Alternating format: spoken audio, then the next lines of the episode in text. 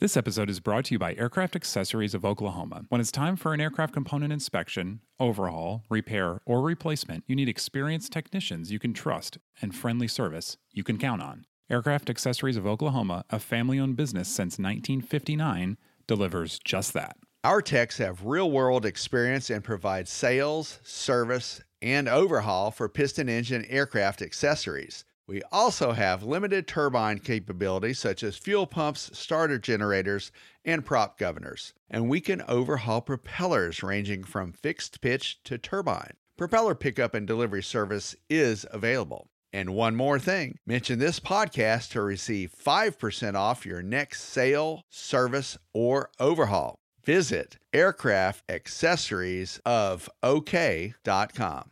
This podcast is sponsored by Genesis Aerosystems, a Moog company and leading provider of autopilots for rotor and fixed wing aircraft. The Genesis STEC 5000 is the latest digital autopilot, providing increased safety plus decreased pilot workload. It's being certified for Part 23 and Part 25 retrofit aircraft, such as high performance turboprop and turbine jet aircraft. To learn more about the STEC 5000, visit genesis-aerosystems.com. This week on Hangar Talk, Basic Med Pilots, Vamos a Mexico. And we get the Nall report with some good news for GA. uAvionix comes into the cockpit. We find out more about the B 17 crash in Connecticut. All right, David, you ready to do some Hangar Talk? Let's do some Hangar Talk, Ian. From AOPA, your freedom to fly. This is Hangar Talk. 1056, turn right heading 130, contact final 132.4. Turn right, contact With your hosts, Ian Twombly and David Tulis. This is Hangar Talk. Welcome to Hangar Talk, everybody. I'm Ian Twombly. And I'm David Tulis. David, an interesting show this week. First of all, you're on the road, and we'll talk about that in a couple minutes. But uh, also, you caught up with a guest, a really neat guy, Shinji Maeda, who uh, is, as, as you would say, from down south, fixing to fly around the world. That's right. It's exactly what I would say, Ian. Uh, Shinji Maeda is a really interesting guy. We originally caught up with him at, uh, at our Bremerton, Washington fly-in a couple years ago because Shinji is a one-eyed pilot, Ian, and he is also a CFI, and he has um, a foundation that helps give back to general aviation, and he is going to fly a 1963 V-tail Bonanza around the world next year. All right, very cool. So we'll hear about his prep a little later on. But first, good news if you're a basic med pilot, I know one of the concerns initially was does this limit you only to domestic flying? And it turns out of course, the Bahamas allowed it almost immediately, and now Mexico's gotten in on it. So if you're basic med pilot, you're heading south, man. That's right, Ian, and that's good news for a lot of people. Not only because we can fly into Mexico now, but Ian, we're hoping that this kind of opens the door, at least cracks the door a little for other countries that might be thinking about this. Yeah, absolutely. So Canada, if you're listening, you got to get on the bandwagon here, the North American uh, basic med bandwagon. But yeah, starting December 10th thanks to a letter signed by the Mexican uh, DGCA, you can head down to Mexico with basic med only. And, you know, today in the U.S., right now, f- over 51,000 pilots are already flying under that basic med program, mm-hmm. Ian. And really, uh, it's kind of a cool, uh, cool program. It's good for a lot of people. And, and this really opens the skies to Mexico. It's a favorite destination for a lot of GA pilots in the States, especially in, you know, Texas and California and really even the Southeast. It's not all that far away. Yeah, in fact, you said big destination. I this there's this fact in the story on AOPA.org which I found amazing, which is that more than 30% of all international GA flights are between Mexico and the US, you know, in terms of uh, international flights out of the US. So that, that's pretty impressive. Well, it's close by and it's convenient. So we just now have to work on our other nearby neighbors to the north, That's you know, right. and maybe in the in the Caribbean a little bit more too. So it is good news, and and it'll bring more people back into the fold. And it is nice to know that you can fly on basic med with you know you still have to adhere to those regulations. You know, airplanes can't weigh more than six thousand pounds. Pilots can fly up to 250 knots and up to 18,000 feet MSL. And, you know, it's just you have to go to a, a, state licensed physician about every 48 months and fill out that online medical education course that AOPA offers every two years. Yeah, yeah, that is good news. And hey, speaking of good news, the Nall Report. This is the annual look into the kind of the deep dive into GA accidents, and uh, it, was, I would say, overall a really positive report for this year. Well, I think one thing that kind of signifies that it was a positive report, Ian, is that flight time was up. And now, don't forget, this is uh, the Nall report always comes out a couple of years after the year that they're surveyed, you know, for aviation. The fatal accident rate in 2016 it went down from 2015, about 11.7 percent. And at the same time, folks flew more. There are more flight hours. So if you add those two together, that's really a pretty good trend. Yeah, it really is. Now, we will say total accidents were up a little bit, but of course, so were, like you just said, were flight hours. So, you know, the rate of flying went up, which means the accident rate wasn't hugely changed. But like you mentioned, the big news there, I think, is fatals were were down, and that's that's great news. Ian, I wonder about something. I wonder what your take on this is you know, a lot of the apps came onto the market in 2015, 2016. We're real familiar with them now. I'm wondering if more situational awareness of, you know, with these kind of apps and with the kind of technology we have now, I wonder if that kind of situational awareness is starting to impact the accident rate a little bit and, you know, kind of lessen it.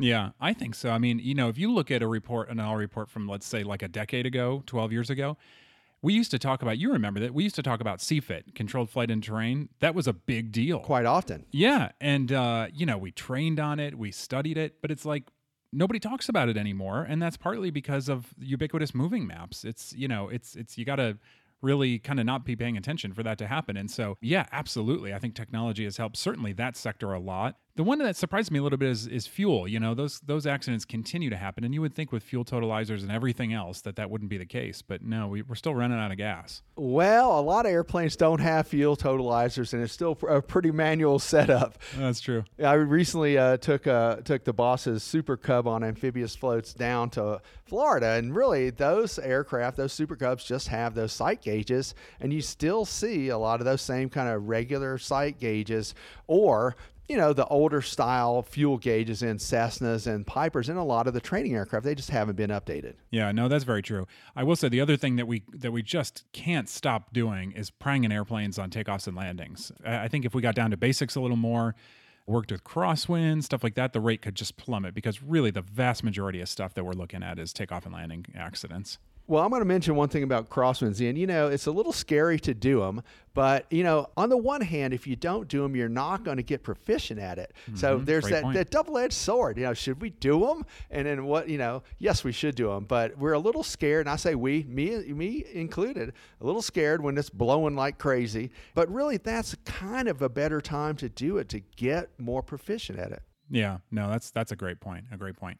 And hey, I want to move on with again some new tech, some stuff that might help us. So we know uAvionix from the tail beacon and the sky beacon, but now they're, they're branching out a little bit, and uh, they've purchased AeroVonics, which makes the AV20 and the AV30. These are cockpit displays. You know, I think this is a good move for uAvionix, Ian, because as we gear up for ADSB, and that mandate is coming in January 2020, you know, I think the audience is going to be tapped out at a certain point. So this kind of widens the scope for this company. And those little multifunction displays and primary flight displays, they're also low cost. So this fits right into uAvionix' mold. Yeah, that's right. So the AV20 was already certified under that NORSEE policy. That's the, you know, non-certified minor change equipment stuff.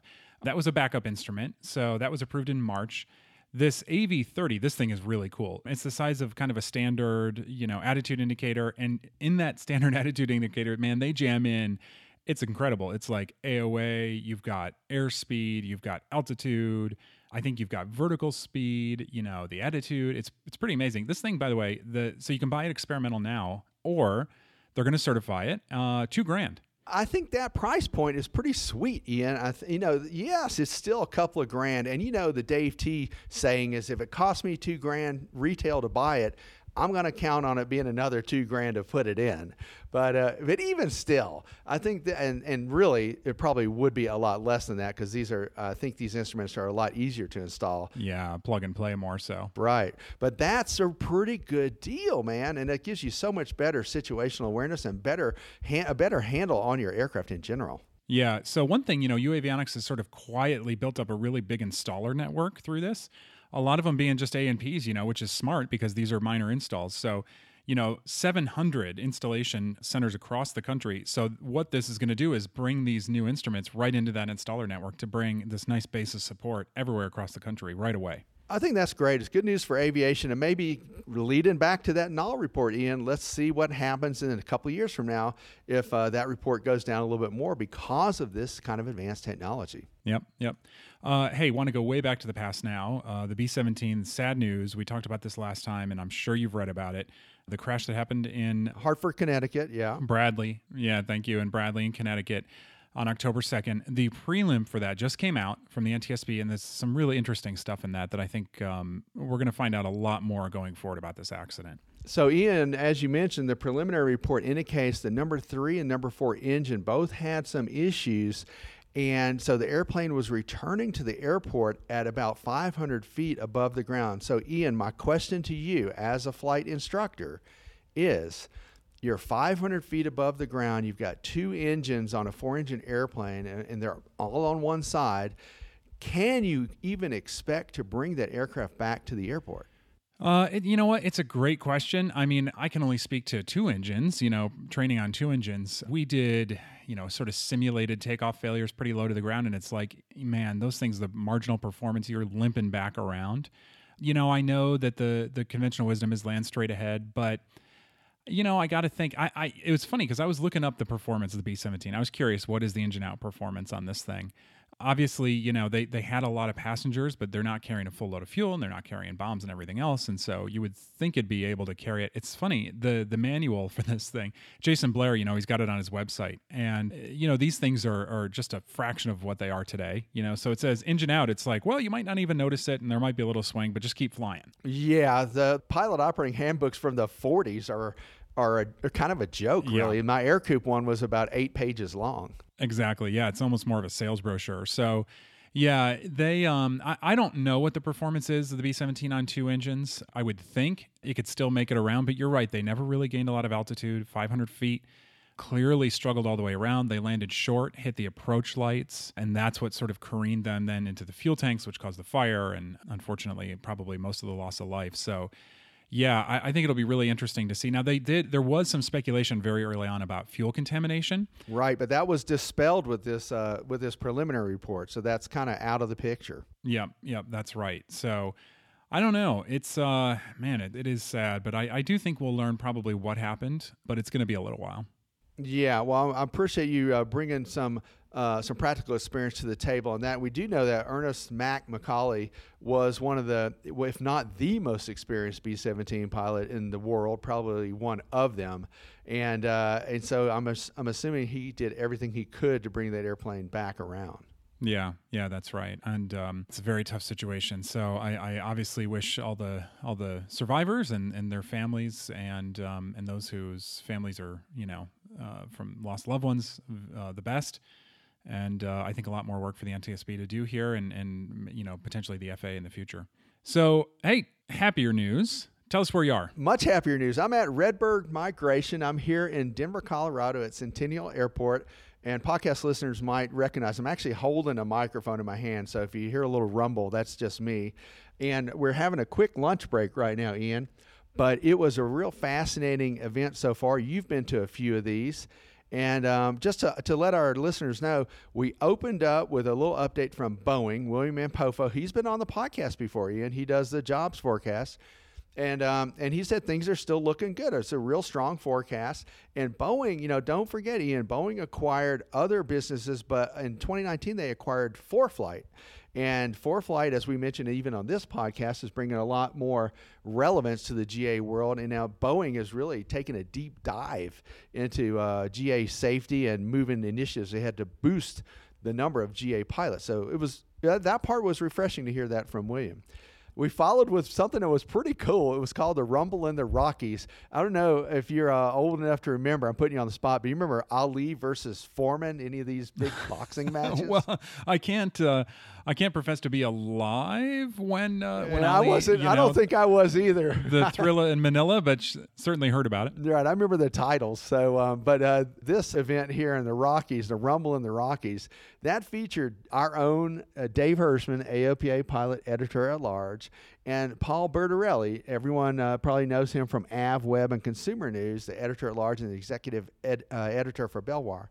So they took a couple of different topics and really uh, took a dive into each of them and tried to explain, you know, one point versus the other point. And we talked a little about the 1500 hour rule. Does that help or hurt pilots? Folks who are starting out in the aviation industry to be career pilots. How could we improve uh, flight training over the next couple of years? And and just what you and I talked about, Ian. Also, technology is that helping or hurting?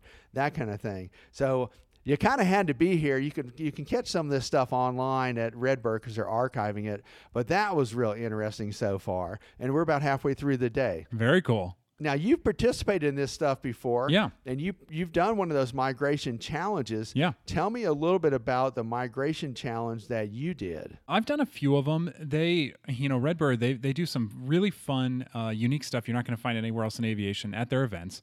They're they're sort of part team building, part friendly competition, part networking, you know. And the idea is to do a little competition. And the first one was a video competition. They had to make a commercial, I think it was, for flight school and include some kind of silly things. And uh, whenever when you start out, everybody kind of groans and they're like, "Oh, you're not really going to make me do this," you know. And I'm here for a conference and to learn. And by the end of it, man, there's like cheering sections and people are getting pumped up and so they're they're a lot of fun they've done uh, sim you know competitions they've done paper airplanes so yeah it's fun Yeah. So today's competition is called From the Earth to the Moon, and it opened with a video from John Kennedy, who challenged us to go to the moon. But we're not going to the moon, the, the you know the orbiting moon. Oh, bummer. We're going from from Earth, Texas to Moon, Pennsylvania. So, uh, but but uh, there are some very specific parameters that folks have to do to get there, Ian. And the whole challenge is how to get there, how to get there first, and really uh, it challenges the groups on this mission to kind of, like you said, work together as a team and make it so that we can get our team from one side of the country to the other. Uh, and get there first before the rest of the group. Sweet. That sounds that sounds great. That sounds great. And now the the sort of the blockbuster of the event is the AOPA Flight Training Experience Awards, right? The AOPA Flight Training Experience Awards will be handed out uh, tonight as we speak for our podcast. But we're going to let our listeners know, since this will be published a couple of days later, we're going to let our listeners know about the top flight school in the country and the top CFI in the country, Ian. Yeah. So let's talk about flight schools. You know, there are regional winners. Uh, the Eastern region, that's the Aero Venture Flight School in Mansfield, Massachusetts. In the Southern region, it's King Sky Flight Academy at Lakeland. Everybody knows Lakeland. In the Great Lakes region, it's Spencer Aviation at the Delaware Municipal Airport in Ohio. In the Central Southwest, it's Nationwide Aviation in Parker County, Texas. In the Northwest Mountain, it's Skytrek Alaska Flight Training. That's at Merrill Field in Anchorage. That's uh, Jamie Sims. We, we know her. Western Pacific region, that's Sierra Charlie Aviation in Scottsdale. They're also a past winner.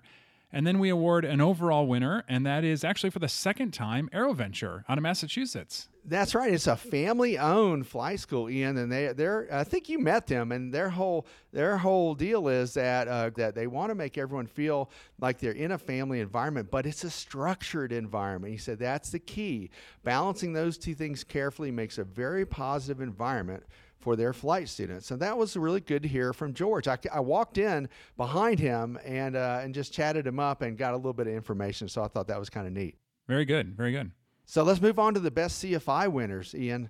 I'll, I'll read those off for our listeners. In the eastern region, that's Jim Stover of Shannon Airport in Virginia, not too far away from AOPA headquarters. And in the southern, it's Christopher Kresge at Wayne Executive Airport in North Carolina. In Great Lakes, it's Mike Bawinga from Lake in the Hills Airport in Illinois, and he was last year's big winner. Central Southwest is Howard Davenport of David Wayne Hooks Memorial Airport in Texas. In the Northwest Mountain region, it's David Novotny of the City of Colorado Springs Municipal Airport in Colorado, not too far from here. And the Western Pacific, it's Kinsey Moss of Phoenix Mesa Gateway Airport in Arizona. And drum roll, please, the best CFI winner nationally is Chris Kresge from North Carolina, and he operates out of Goldsboro, North Carolina, and it's Mil 2 ATP. That's what he uh, calls his uh, particular flight school. And he specializes in in getting military pilots transitioned to the GA world. Yeah, that's interesting. That's really, really cool. I want to stress, you know, seeing some of these repeat names on here that we know, that is incredibly, incredibly difficult. I mean, we've we've judged this in the past, and you look through and you can see year to year when there is a winner, there's an influx of business to the school because obviously the school gets promoted heavily and uh, people know it's a good school and they're looking for a good flight training experience. And that influx of people, that is really tough to handle sometimes for these small family owned businesses. And so for folks to come on this list year after year is just amazing to to have that kind of high level of training over and over and over again I, is just a, a real testament. So I love to see those repeat winners. Actually, Ian, you brought up a really interesting point. I, I spoke with Mike Bowinga here at the Redbird Migration today, and I said, "How are things going, Mike?" And he was like, he like shrugged his arms. He said, "Man, I'm so busy. I don't know what to do." You know, so it does bring a lot of uh, a lot of scrutiny on those guys, and brings in a lot more uh, customers as well. And as you mentioned earlier on in our kudos to folks in that Northwest Mountain region, Skytrek Alaska, and Jamie, she is here again also, and it, it is great to see folks from that far away here at this migration. These are Ian, these are learners that just can't get enough learning and golly, they spread it on to their students and you can just see their excitement and uh, it's just a good crowd. Cool, very cool. Well, hey, congrats to all the winners. And uh, let's uh, let's move on. Let's bring on Shinji uh, and hear about kind of his preps for the trip and uh, what he's doing with the foundation.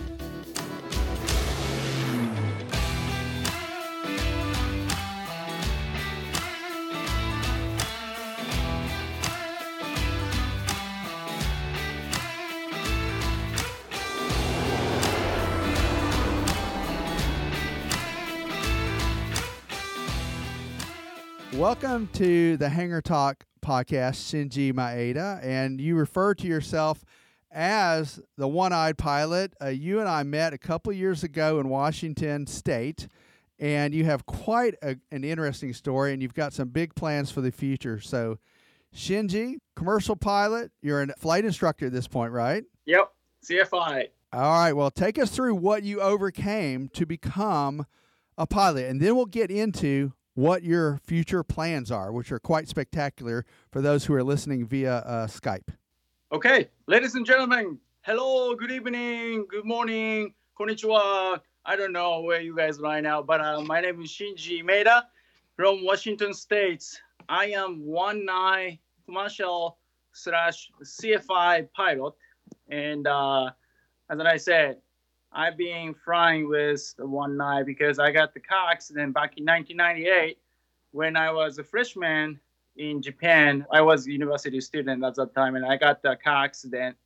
Then I I died once. Then I came back to this world. You died in the hospital, and that real. I know you make light of that, but it was very serious. You were in the weren't you in the hospital for like three months? I was in the there about two months. Okay, about two months. And uh, and to just to refresh to refresh our podcast listeners, you and I met each other at our Bremerton flying near Seattle. It was a couple years ago. Yeah, back in 2016. Yeah, and it was a pleasure to meet you in person. You're very inspirational and just a really you're a really good guest to me. And I actually wrote a nice little story. So if folks want to get a little bit more of your background, they could go to aopa.org and do a little search for Shinji, S H I N J I M A E D A. Now, Shinji, before we go further, you actually have a foundation that people can look up and find out what you're doing. Give our listeners the information on that real quick before we go further. I am the founder and the president of the uh, nonprofit organization 501c3 tax exempt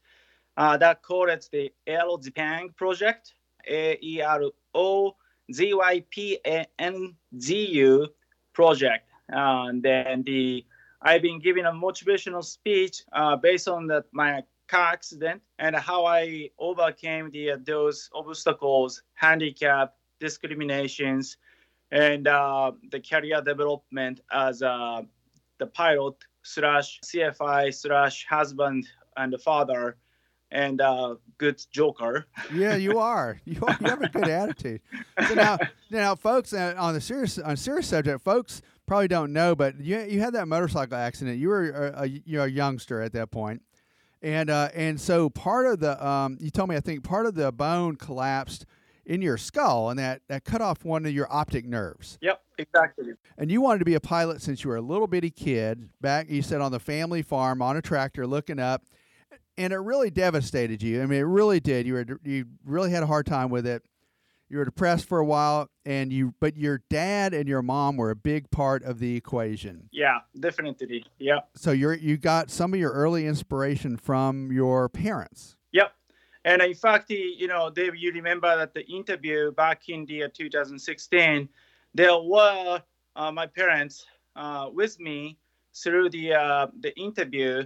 In fact, after their visit and heading back to Japan, I got the letter from my father, how much he proud myself and how he, you know, support, you know, his son. So uh, that was very touchy uh, experience for me and for them. Yes. And you know, I got to meet your parents, and they were so proud of you. And even when I met you, I, I was very impressed, and I was very taken aback by your sincerity and also your parents because they really pushed you, and they pushed you hard. And I know back then, when you were thinking about uh, flying and and pursuing aviation, you didn't think you could do it. You really didn't think you could. You had it in you after the accident. Exactly. No, not at all. In fact, it's going to be that the kind of two phase. First phase was either I'm going to die or uh, you know survive. That was the, the you know phase one, and most of people told me that your son is going to be, you know, he's going to be dies very soon, uh, within within 48 hours. Uh, if he survive, if he got lucky, he will be a vegetable forever. So, oh my goodness. Yeah, he's not going to talk to you guys anymore. So that's why my family, my parents, my brothers and sisters, uncle, aunts, you know, all friends are very devastated. But after I recover from the that the accident, somehow I got a you know discrimination uh, from all over the place. Uh, that was back in 1998. So people can easily give me the very negative word uh, without thinking anything. Of course, we didn't have any social media at that time. Therefore, right, that was very tough uh, position. So I, I, didn't expect the uh, I'm going to be the uh, pilot until I met the uh, Dr. Wischmeyer at uh, Embry-Riddle Aeronautical University in Prescott, Arizona. So you were going to school at Prescott, uh, Arizona at Embry-Riddle and Dr. Ed Wischmeyer, he was one of your instructors and turned out to be a mentor and basically a life changing mentor for you. And you told me this story. I think it's so cool. Let me just uh, let our listeners let them know that Wischmeyer took it as a challenge. He saw you in class and you were studying aviation safety, which is still it's great. I mean, engineering, safety, that kind of thing. Yep. But you really your heart was your heart was into aviation. You wanted to be a pilot. Yep. And he surprised you one day. What did he do? So after the class, he said, Hey, Shinji, why don't we go out? Let's go date. And I said, What? Going date with me? Yeah. And, and he said, Why not? You know, let's go. And I said, Okay. Then I jump in on his car and I asked him where we're heading. And he told me that, well, we are heading to the airport to see my airplane. So I said, okay, I like airplane, so let's let's go over there and uh, we went to a Prescott airport, and uh, I thought we we go to uh, you know terminal to see the airplane, but he took me to his hangar, uh-huh. and, and he opens up his hunger and he asked me to to push the Cessna, and uh, he asked me to jump on the left seat, which is captain seat, and I thought you know we're going to see the airplane, but he he started the engine and he started taxiing Eventually, he took to a tower, and guess what? We are in the air. And I was like, uh, what? that was fantastic. We, we, are flying. And guess what? Not only flying, I had a control at that time. So I was flying with my hands, and uh, Ed was, you know, smiling, laughing. by me, and that was just just amazing experience. Yeah. He knew you could do it. he knew that you had to get your head back in the game. Like a lot of Yeah. our listeners, they're you know, people are trying to decide what they can do for their future, and there are great careers in aviation, and we all have challenges. exactly. In your case, it was an extreme challenge, you know, uh, Yeah. and and you overcame that. That's very inspirational, and I know that he turned out to be a mentor for you. Yep. And help, helped coach you along. Now you did not stop with that with that one flight. That was just the that was the starting point. That was not the ending point, right?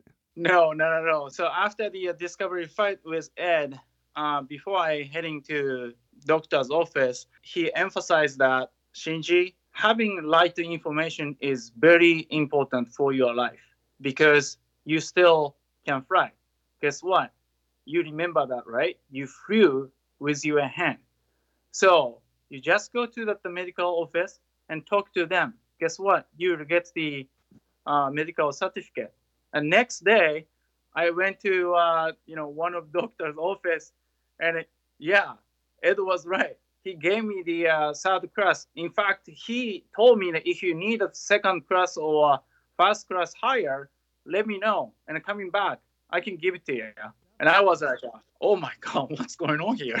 So you so really it jump started your your flying career again. Yeah, You know, it it rekindled that love that you had when you were a little kid, when you were a child. Yeah. So explain to our listeners that might not have had to deal with something like that. It was a FAA medical statement of demonstrated ability, correct? Yep, exactly. So that opened the door for you to return to the skies, and that really got got you going, and you became a private pilot first, of course. Yep.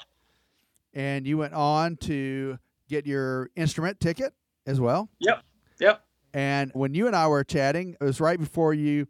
I think you had either just become a commercial pilot or getting ready to be, and you wanted to be a flight instructor. Yeah. So back then, uh, 2005, I actually I stopped to flying because you know remember uh, back in 2000, I think that was 2000, we had the uh, September 11th um, that uh, situation. Oh yeah.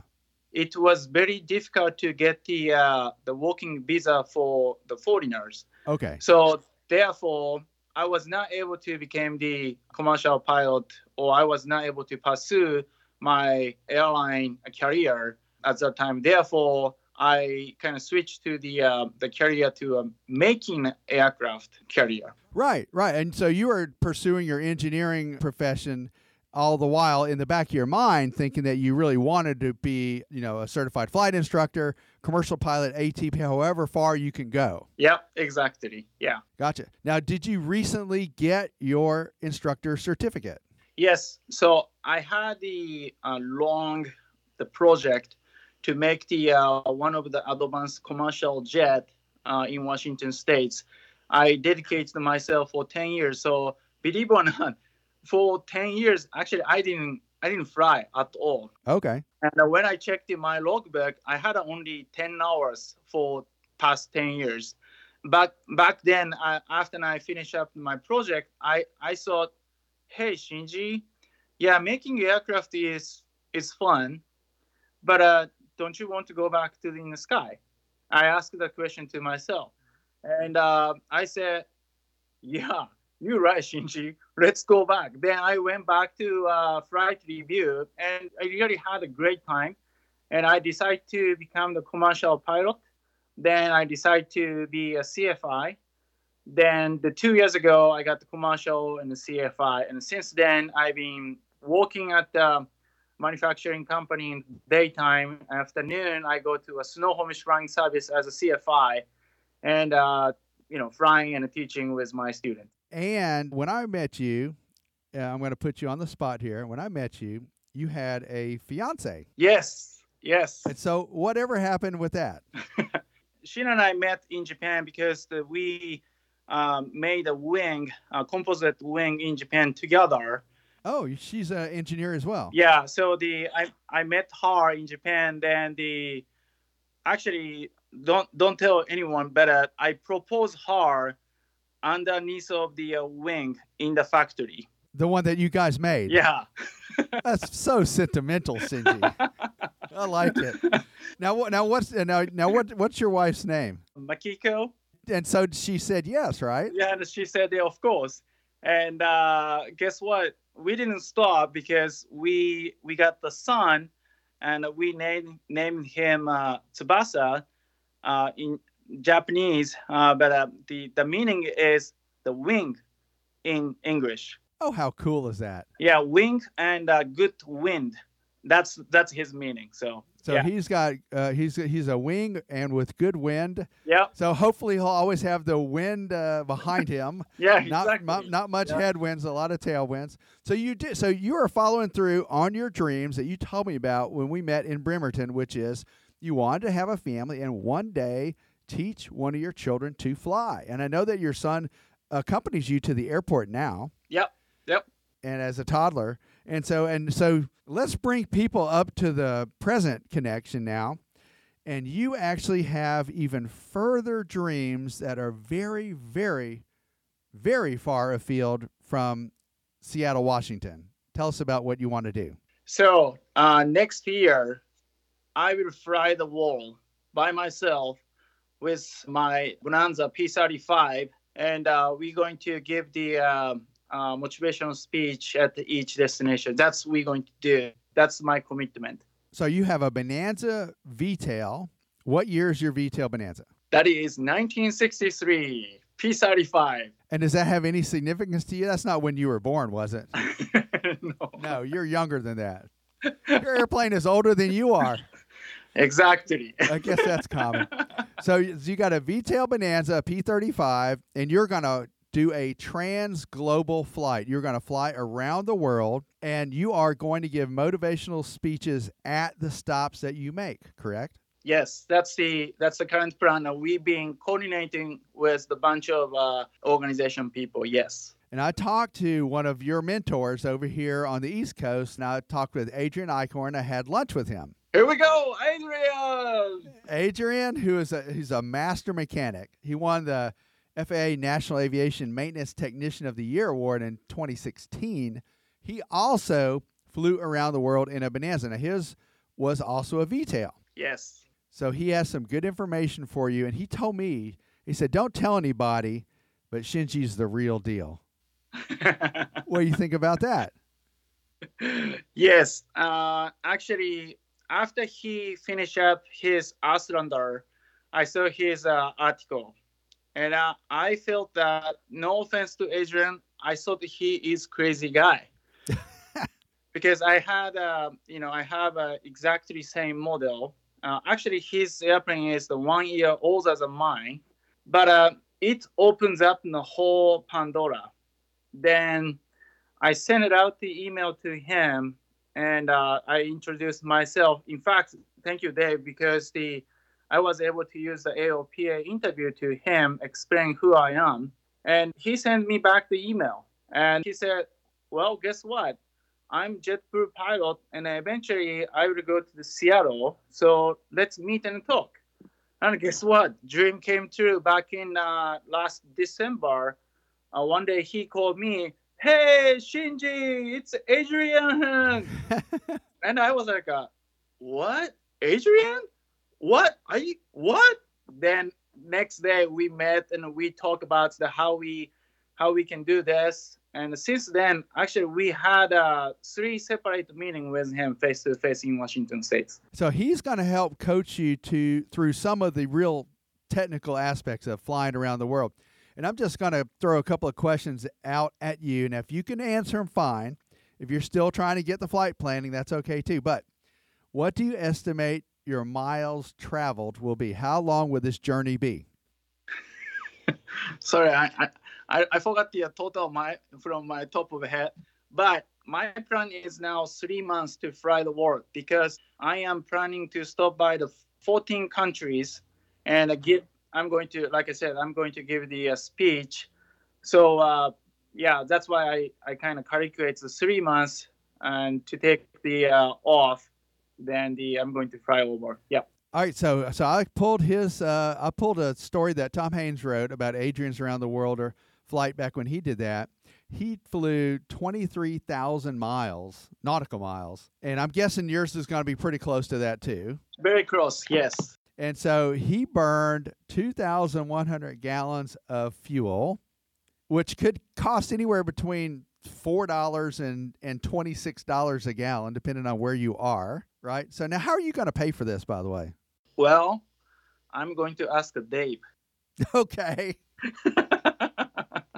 I can I can afford to pay you for a lap around the airport. That's about it. Now, are, are, now I know your foundation is there to help younger people and for inspiration. Yep. Are you are you also able to do any fundraising that way, or do you have some other sponsors? Yes, so the uh, we have both.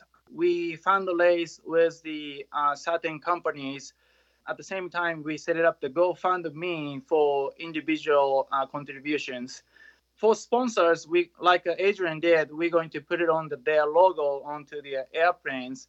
Then the uh, for individual contribution, I will make the uh, kind of uh, boarding list, and I'm going to put the individual name onto the, the book then I'm going to fly with it. Oh, that's very cool. Yep. And now are now are are your plans now? Back when Adrian did it, I mean, there was still social media, and because it wasn't that long ago.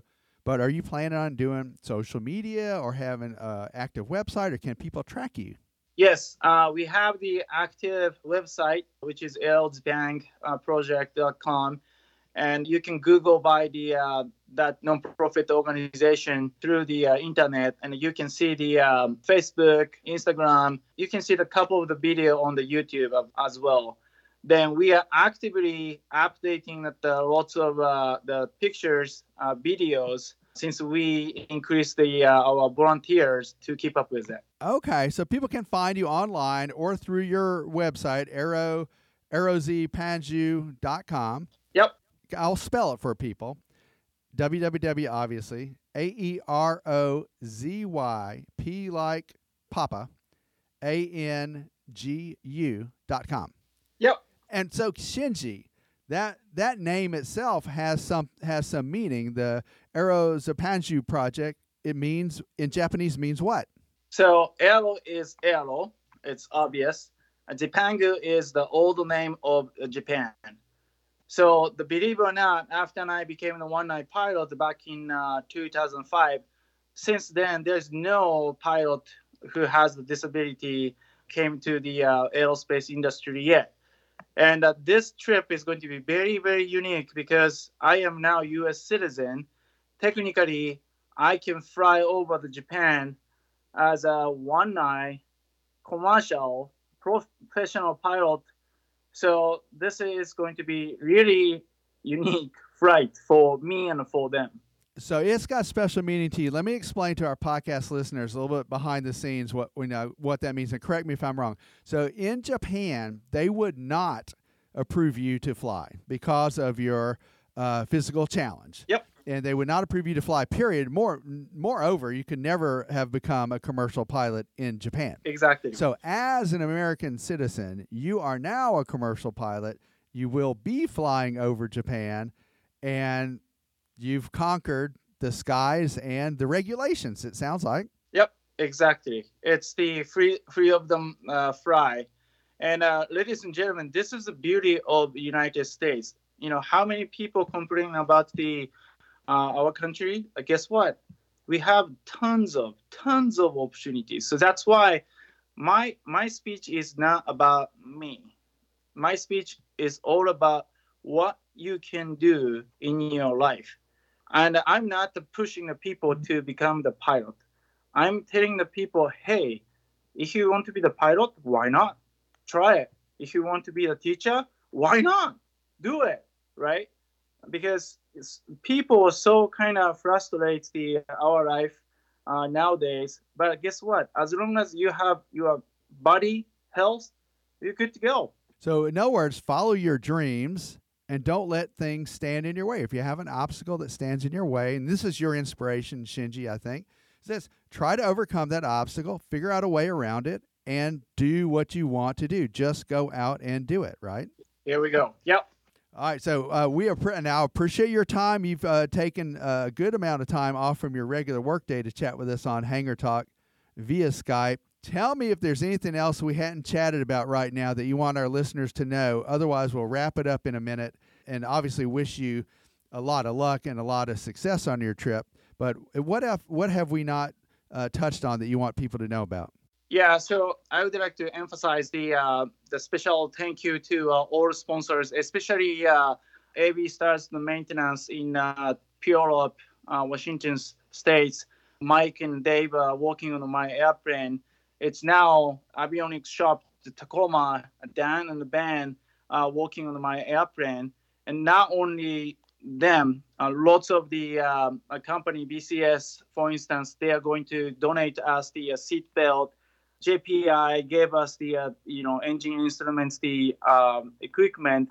It's lots of people and lots of people supporting this project and agree to uh, support this, you know, because some, for some people this is really crazy idea. You know, one one guy, one night pilot with single engine airplane trying to fly the wall. You know, for regular people who has no experience with aviation, tends to think that this is commit suicide mission.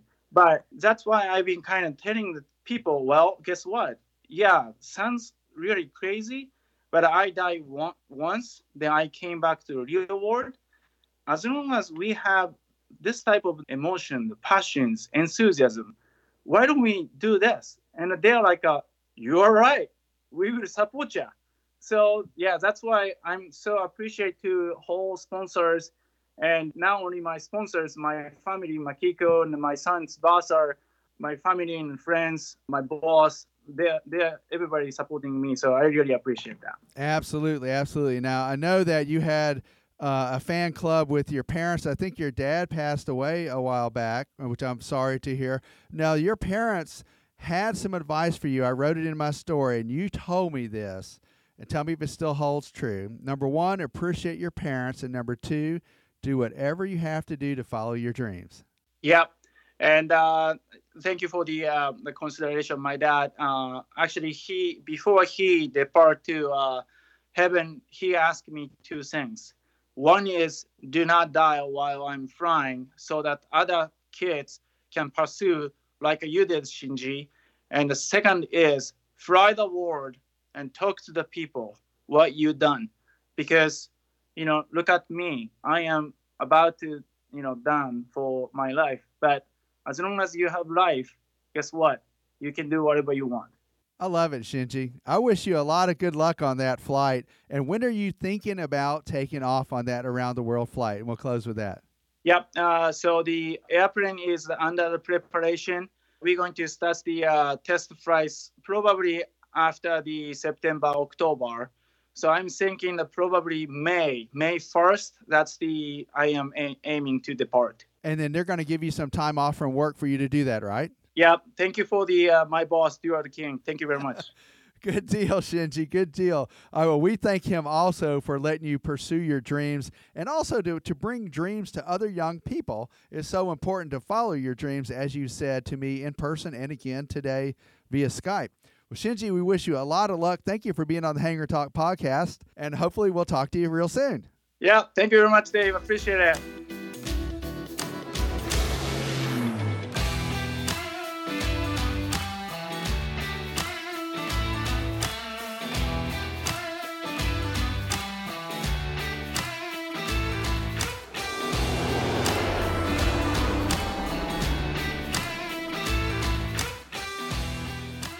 All right, David. I think it's so cool that uh, that you got to meet him and catch up with him. It's really, you know, we've talked about this with the around the world flights. It's like I I I can barely, you know, convince myself to go halfway across the country, much less around the world. So I uh, hats off to guys who who can do this and have the determination, especially facing adversity. I think Shinji will do this, Ian. And you know, like you said, there's adversity at every turn, but it's opportunity is what you make of it.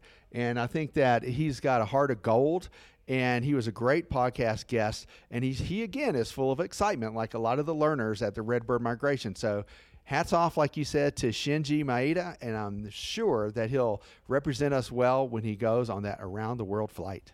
All right, cool. Hey, I know you need to get back to it, so I think that's all the time we have for this week. I'm Ian Twombly. Our editor is Austin Hanson. And I'm David Tulis. Don't forget you can get us at aopa.org slash hangar talk. You can also find us at the Sporty's Takeoff app. We're on Spotify and we're on iTunes, and you can chat us up at the AOPA Hangar. All right, we'll see you next time. See you next time, Ian.